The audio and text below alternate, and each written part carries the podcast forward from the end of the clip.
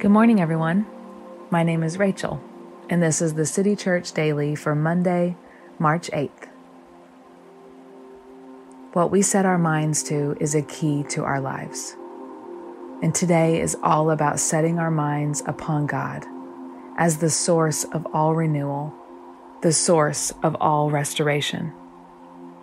When we can set our mind and our attention on the one true God, on His nature and His character, when we can fully lean into the fullness of who He is, and in turn what we have access to because of His fullness, we can begin to understand what Dallas Willard calls the life without lack. Today I want to read an excerpt from Dallas Willard and his book, Life Without Lack. It's a reading of Psalm twenty-three, with commentary on each line, highlighting the beauty of our provider, our shepherd. Before we read, let's set our minds on God. Clear our minds for just a moment of the list of to-dos for today and place our gaze upon Him. Holy Spirit, give us a picture in our mind's eye of God as provider today. Expose any incomplete or inaccurate pictures that we hold of our God that cause us to hold back our trust in Him. The Lord is my shepherd. In other words, I'm in the care of someone else. I'm not the one in charge. I've taken my kingdom and surrendered it to the kingdom of God. I am living the with God life. The Lord is my shepherd, and what follows from that, I shall not want. That's the natural result. I shall not lack anything. He makes me lie down in green pastures. What kind of a sheep lies down in a green pasture? A sheep that has eaten its fill. If a sheep is in a green pasture and is not full, she will be eating, not lying down. He leads me beside the still waters. A sheep that is being led beside still water is a sheep that is not thirsty. Jesus said to the woman at the well, "Whoever drinks this water will thirst again, but whoever drinks the water that I shall give him will never thirst." He restores my soul. The broken depths of my soul are healed and reintegrated in a life in union with God, the eternal kind of life. He leads me in the paths of righteousness for His name's sake.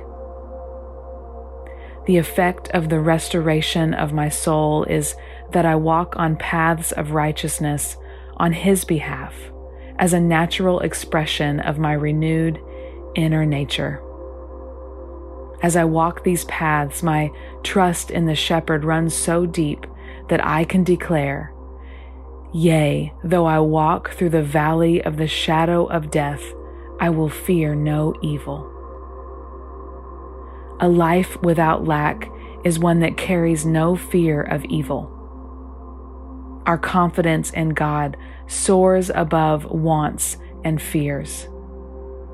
Would you like to have a life without fear? A life of soaring faith? It seems that Jesus was constantly saying to His friends, "Fear not, fear not."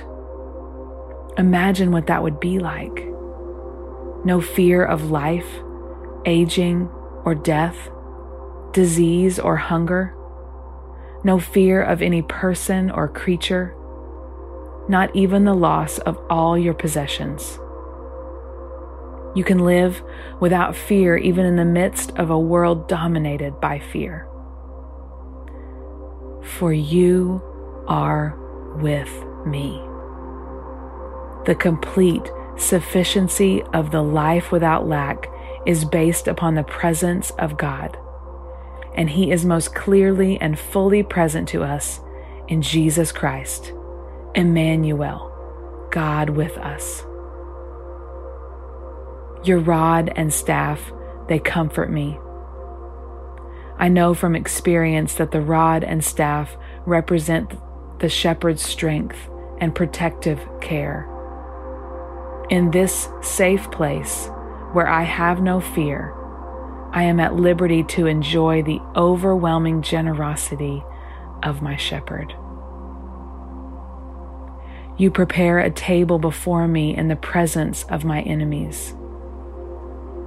Since I love my enemies, as you instruct in Matthew five, I would not feast upon a delicious meal in their presence and let them stand there hungry. The abundance of God's provision and safety in my life is so great, I would invite them to enjoy what God has prepared for me. You anoint my head with oil.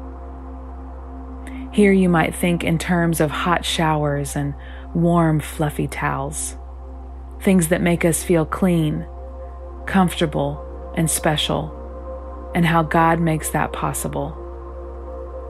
He is not only interested in my having something wonderful to eat, but also blessing me with a life that is full and free and powerful in Him.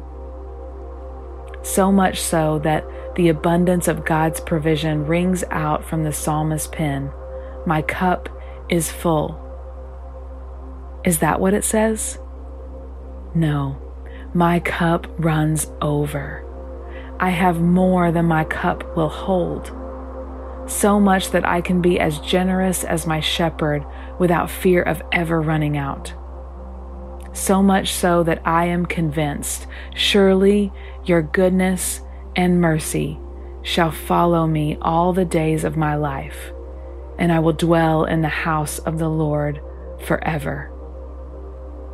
This is a description of the eternal life available to us now in the kingdom of the heavens, the abundant with God life that comes from following the shepherd, where we dwell and abide with God in the fullness of His life, a life which all the promises of Christ's gospel are realized. Let's pray. Jesus, may we live like sheep today, fully trusting in the voice of our shepherd, fully confident that if we have you, that is really all we will ever need. May we exhale a sigh of relief today, knowing that we are not the one in charge. You are holding all things together, and we trust in your care and your leadership over our lives. In your name, amen.